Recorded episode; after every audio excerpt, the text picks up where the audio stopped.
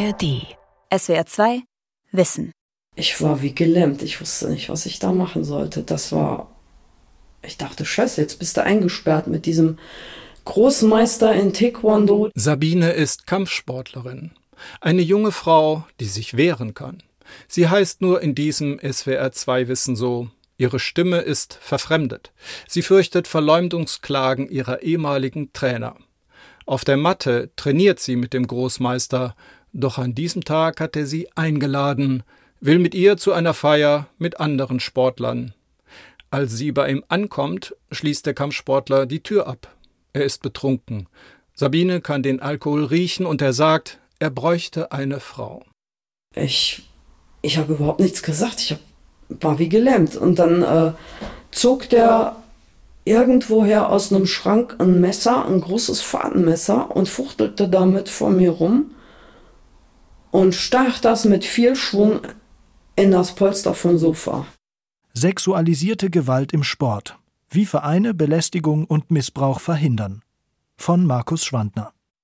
Bei einer Studie von zweitausendsechzehn, für die eintausendachthundert Leistungssportlerinnen und Sportler befragt wurden, gab jede dritte Sportlerin an, sexualisierte Gewalt im Sport erlebt zu haben. Sportlerinnen sind deutlich häufiger betroffen als Sportler. Etwa jede zehnte Sportlerin hat demnach schwere oder länger andauernde sexualisierte Gewalt erlebt. Das Thema wurde lange Zeit nicht ernst genommen, Vorfälle verleugnet, die Opfer beschämt und nicht gehört, erläutert Bettina Rulofs, Professorin für Soziologie und Genderforschung an der Deutschen Sporthochschule in Köln. Das Thema war lange tabuisiert und wir sehen jetzt eine Veränderung seit in etwa dem Jahr zweitausendzehn.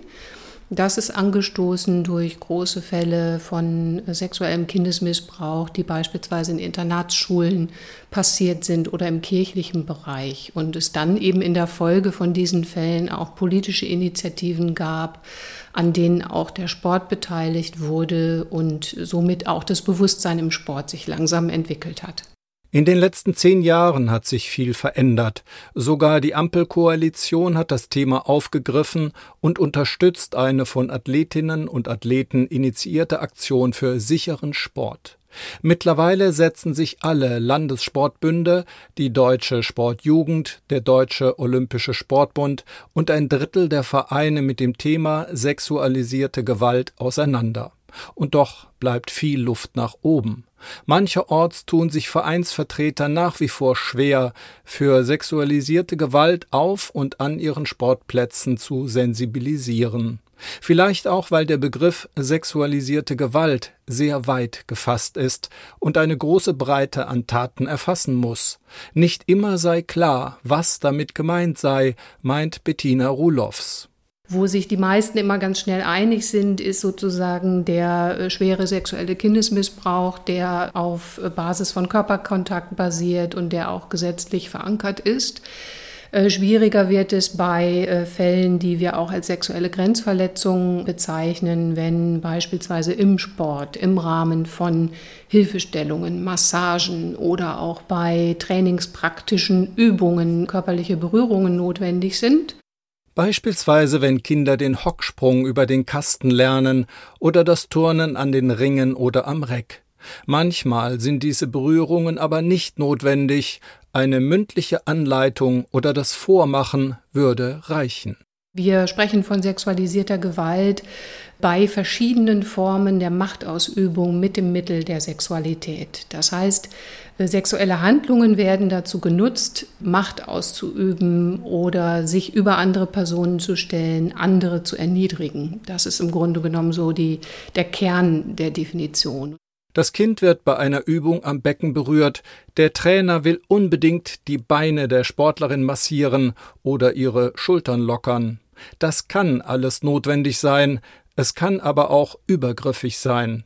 Entscheidend ist, ob die Sportlerin oder der Sportler diese Berührung als beschämend empfindet und ob diese Berührung vorher abgesprochen wurde. Wichtig ist natürlich zu schauen, ob es bei den Betroffenen ein Gefühl der Unangemessenheit auslöst oder ob sie sich wohlfühlen in der Situation. Das ist was ganz Wesentliches, was man dann auch mit berücksichtigen muss.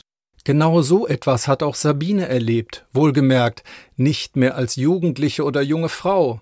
Als sie sexualisierte Gewalt erlebt, ist die Kampfsportlerin schon über vierzig, trainiert Judo anstelle von Taekwondo. Ist ja immer mit Anfassen beim Judo. Man greift sich in die Jacke, man äh, schiebt den Partner hin und her, man versucht ihn dann zu werfen.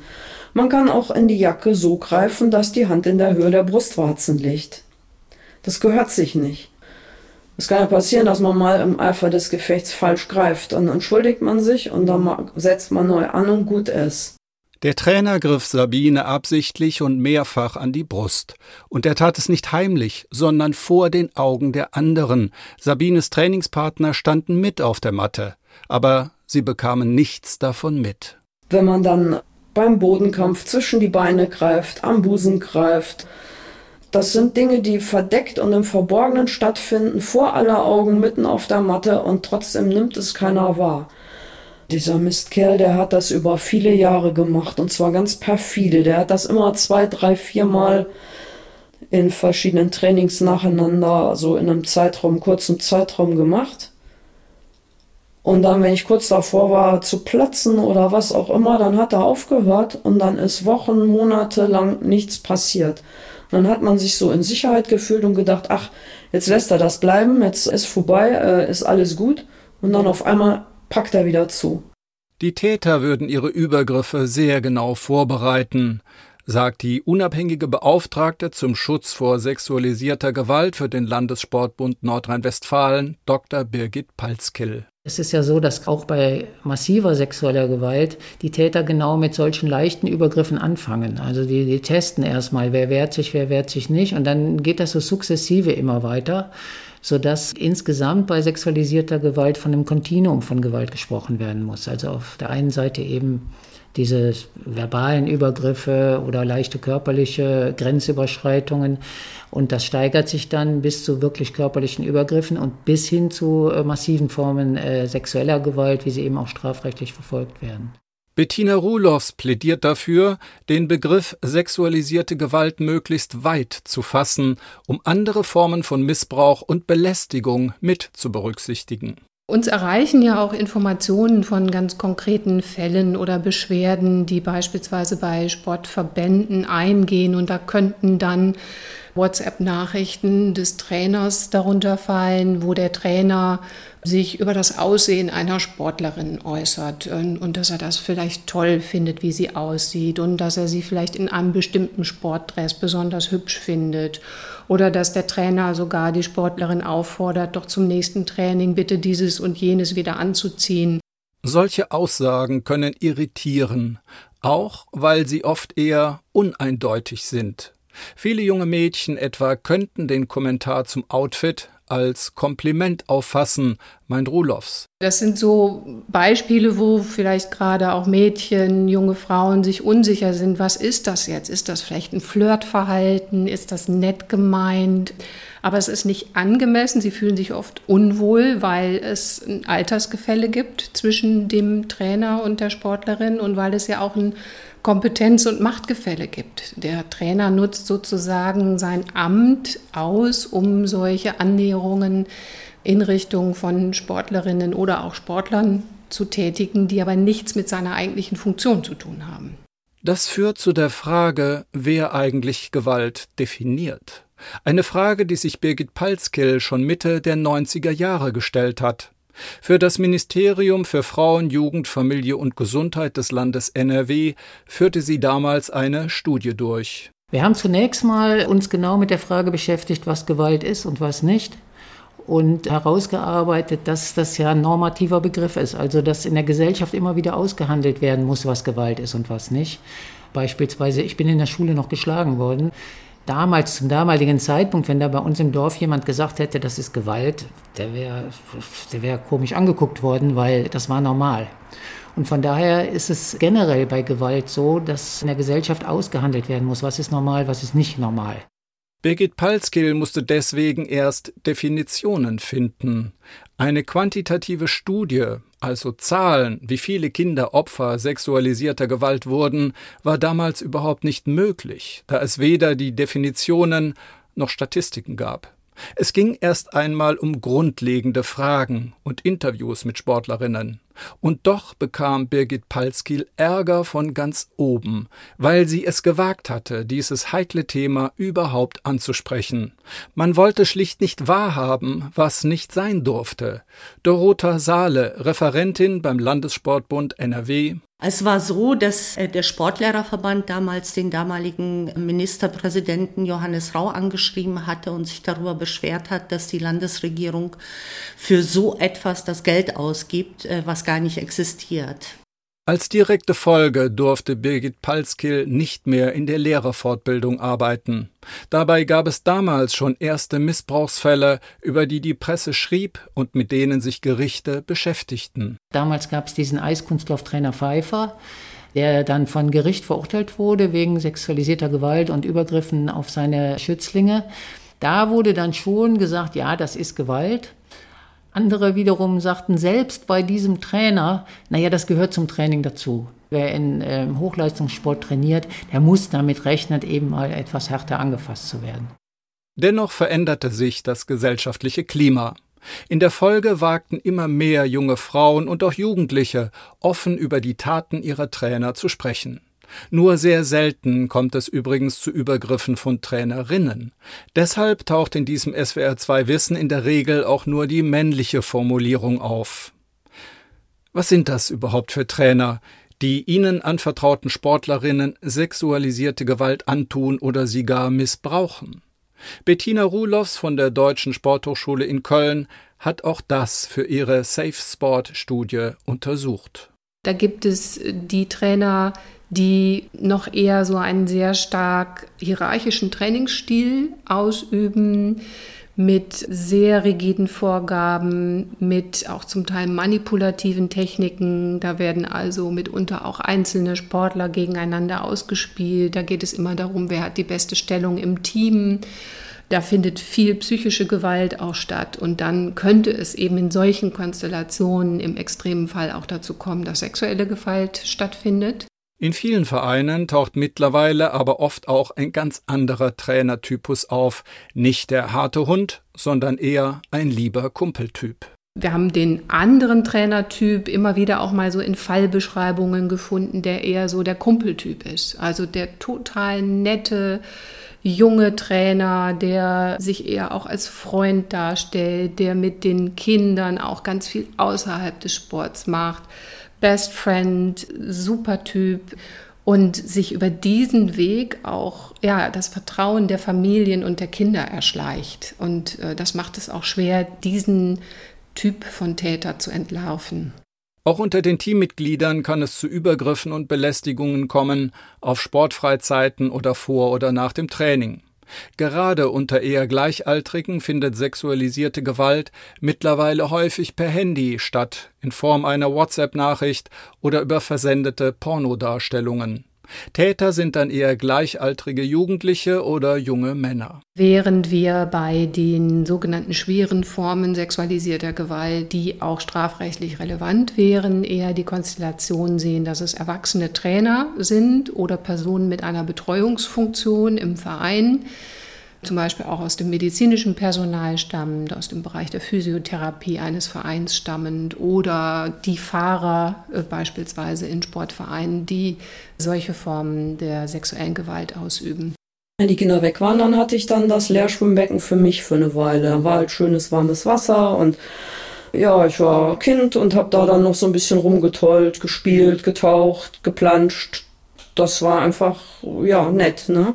Sabine hat schon früh leidvolle Erfahrungen mit sexualisierter Gewalt gemacht, lange bevor sie zum Kampfsport kam, als junges Mädchen im Schwimmverein. Sie erinnert sich an einen Moment allein im Becken. Damals leitete sie bereits selbst Jugendgruppen und genoss als vierzehnjährige vor dem Training die Zeit alleine im Schwimmbecken, bevor ihre nächste Gruppe kam. Das waren so die ersten Situationen, dass ein Mann dann reinkam, der ins Wasser sprang, mich umklammert hat und unter Wasser gezogen hat. Also der hat mich von hinten gepackt, die Arme umklammert, die Beine umklammert und unter Wasser gezogen, bis ich bis ich keine Luft mehr bekam, bis ich anfing, mich wirklich kräftig zu wehren, zu strampeln, bis ich dachte, ich ertrinke gleich. Also, und dem hat das Spaß gemacht. Das geschah nicht nur einmal. Sabine war als Jugendliche zu unsicher und zu ängstlich, um den Mann anzuzeigen oder zumindest dem Vorstand des Schwimmvereins zu melden. Wahrscheinlich hätte ihr eh niemand geglaubt. Ich kannte da nicht alle, aber ich habe rausbekommen, dass der wohl Trainer von so einer Jugendrettungsschwimmerstaffelmannschaft war. Der war in der Jugend dort äh, tätig, ne, im, im Jugendtraining und ist dafür auch äh, lobend erwähnt und ausgezeichnet worden auf einer Weihnachtsfeier. Da habe ich, den, da hab ich das dann gesehen und ich war total wütend darüber. Ende der neunzehnhundertneunziger Jahre, als Sabine im Schwimmverein Gewalt erlebte und auch in anderen Verbänden erste Skandale bekannt wurden, gab es weder in den Vereinen noch in den Verbänden Hilfe für betroffene Kinder und Jugendliche. Es gab auch keine Strukturen, die Missbrauch hätten verhindern können. Birgit Palzkill: Das kann man ja auch parallel sehen, wenn man sieht, in der Odenwaldschule waren ja parallel schon Berichte über sexuelle Gewalt gegen SchülerInnen, die ja auch zum damaligen Zeitpunkt unterdrückt wurden. Die sind ja auch damals zwar leicht an die Öffentlichkeit gekommen damals, aber dann doch sofort wieder unter den Teppich gekehrt worden. Das war halt die Zeit. Der Landessportbund in N R W begann damals als erster damit, das Thema durch Veranstaltungen und Broschüren bekannt zu machen. Erste Handlungsleitfäden wurden entwickelt, Fachtagungen durchgeführt. Allerdings nahmen nur wenige Menschen teil. Das Thema interessierte kaum jemanden. Dorothea Saale war damals mit wenigen Mitstreiterinnen alleine. Zuerst waren kaum Leute da und danach haben wir aber immer, haben einfach sehr viel Erfahrung sammeln können, wie wir das angehen können, wie wir das den Personen auch nahebringen können, weil das Thema ist schwer. Das ist mit vielen Widerständen, verständlicherweise mit vielen Widerständen auch verbunden. Unsere Siegerin, Anne. Uh, die Medaille gehört auch dazu. Dorothea Saale zeigt ein Video. Man sieht etwa zwanzig Grundschulkinder in der Turnhalle vor einer Bühne sitzen. Sie verfolgen ein Theaterstück des Landessportbundes zum Thema sexualisierte Gewalt. Sie haben rote Karten, falls sie etwas nicht in Ordnung finden, und grüne Karten für die guten Szenen. Der Preisrichter würdigt Anne für ihren Sieg. Er drückt Anne einen dicken Kuss auf die Wange und direkt noch zwei, als er ihr die Medaille überreicht. Am Schluss klopft er ihr auf den Po. Die Kinder sind entsetzt. Sie heben alle die rote Karte. Das war für sie nicht okay. Maren Lickert geht es genau darum. Sie hat Kommunikationsdesign in Würzburg studiert und als Abschlussarbeit eine Präventionsbox entwickelt. Mithilfe dieser Box, die aussieht wie ein Kasten für Sprungübungen in der Turnhalle, sollen geschulte Personen mit Kindern und Jugendlichen im Alter von zehn bis vierzehn Jahren über sexualisierte Gewalt sprechen.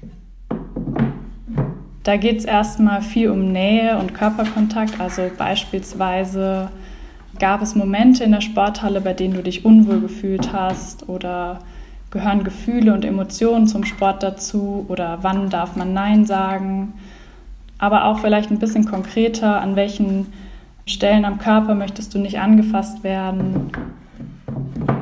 In einem weiteren Fach des Kastens gibt es Karten mit Fallbeispielen. Es ist immer alles auf einer freiwilligen Basis und die KursleiterInnen müssen natürlich schauen, wie weit wollen sie gehen, welche ja, Themen, Beispiele wollen sie besprechen. Und bei diesen Fallbeispielen werden eben einzelne Situationen geschildert. Beispielsweise, dass bei einer Hilfestellung man im Intimbereich angefasst wurde. Und diese Situation wird einfach formuliert, ohne ins Detail zu gehen. Mit der Box können geschulte Lehrkräfte das Thema in der Schule besprechen. Aber auch auf anderer Ebene tut sich viel. Der Landessportbund führt pro Jahr knapp zweihundert Veranstaltungen durch. Etwa fünfzehn Stadt- und Kreissportbünde sind mittlerweile Mitglied im Qualitätsbündnis zum Schutz gegen sexualisierte Gewalt im Sport in N R W. Eine aktuelle Studie von zweitausendeinundzwanzig listet auf, dass mittlerweile dreiundsiebzig Prozent der befragten hundertzwei Stadt- und Kreissportbünde in Deutschland Ansprechpersonen für das Thema sexualisierte Gewalt haben und einzelne Präventionsmaßnahmen durchführen, aber in nur sechzehn Prozent der Vereine gibt es spezifische Arbeitsgruppen. Die Studienautoren fordern, dass das Thema auch schon während der Ausbildung von Assistenztrainern bearbeitet wird. Auch Vereine können sich zertifizieren lassen und dem Qualitätsbündnis beitreten.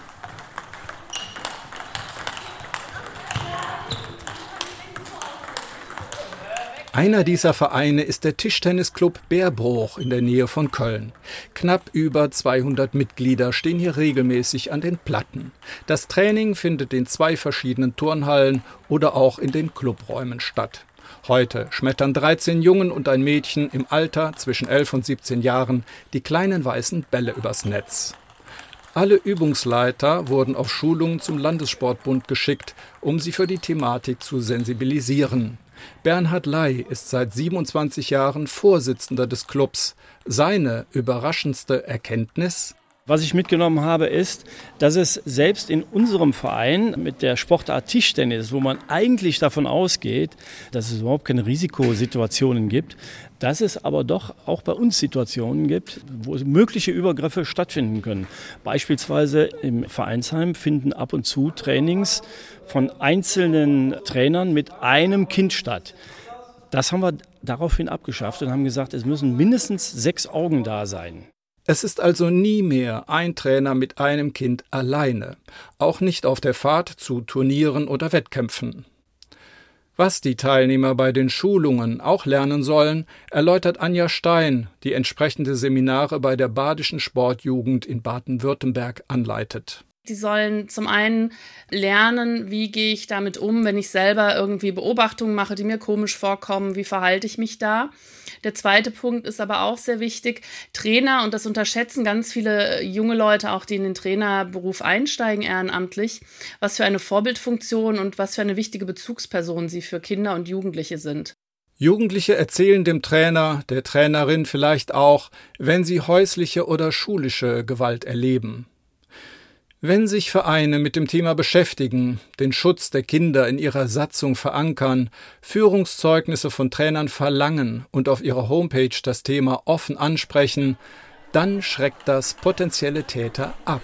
Wir sind sehr froh, dass wir es gemacht haben. Wir haben auch, nachdem wir es dann umgesetzt hatten, haben wir die Mitglieder, insbesondere die Eltern informiert. Es steht jetzt bei uns auf der Homepage drauf. Und wir haben gerade anfangs, aber auch jetzt noch, viele positive Reaktionen, insbesondere von den Eltern, zurückbekommen. Der Tischtennisclub von Bernhard Ley ist dem Qualitätsbündnis Sport beigetreten.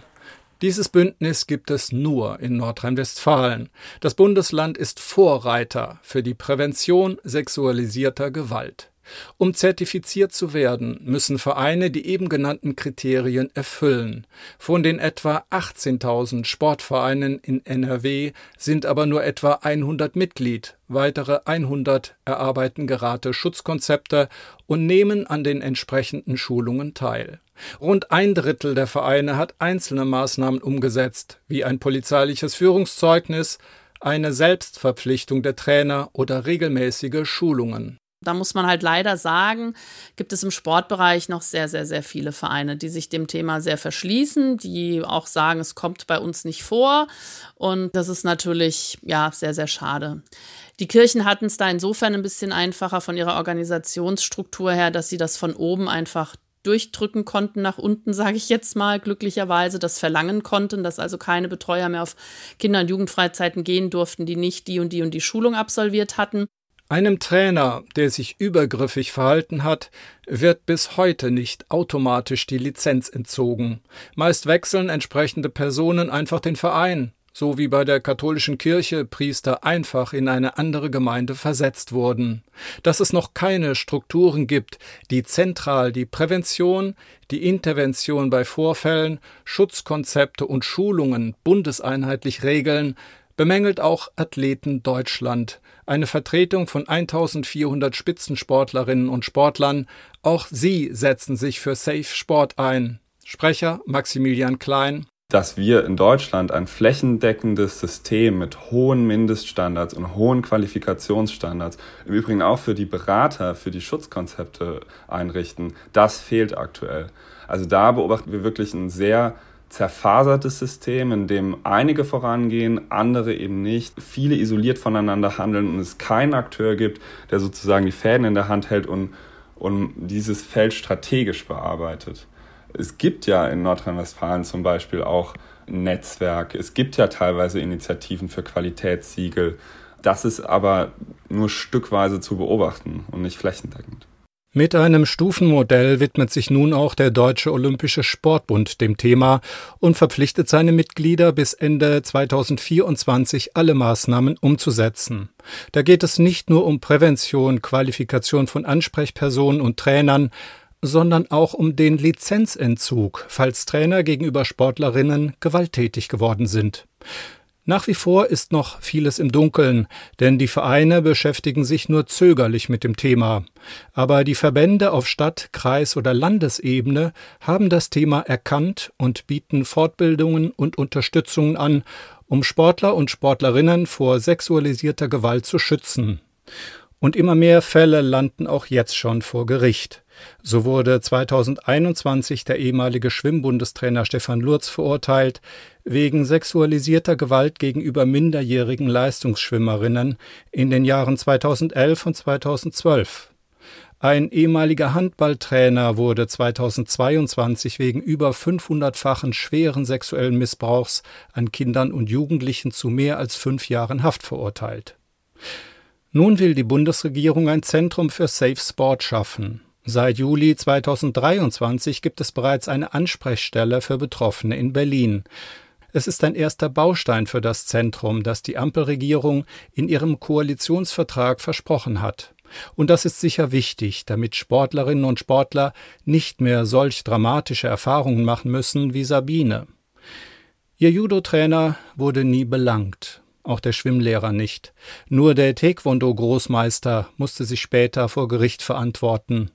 Als er sie damals in seiner Wohnung mit dem Messer bedrohte, konnte Sabine erst entkommen, als er betrunken eingeschlafen war. Ein paar Jahre später ist der Mann dann angeklagt worden wegen Vergewaltigung, weil er eine Mitbewohnerin da wie einen Sklaven in dieser Wohnung festgehalten hat und vergewaltigt hatte. Und dann ist er auch zu einer hohen Haftstrafe verurteilt worden. S W R zwei Wissen. Sexualisierte Gewalt im Sport. Autor und Sprecher Markus Schwandner. Redaktion Lukas Meyer Blankenburg. Ein aktualisierter Beitrag aus dem Jahr zweitausendzweiundzwanzig. Und hier noch ein weiterer Hörtipp zum Themenbereich sexualisierte Gewalt. Die S W R zwei Wissen Folge Kinderpornografie im Netz. Neue Dimensionen des sexuellen Missbrauchs. In der A R D Audiothek und überall, wo es Podcasts gibt. S W R zwei Wissen. Manuskripte und weiterführende Informationen zu unserem Podcast und den einzelnen Folgen gibt es unter S W R zwei wissen punkt de.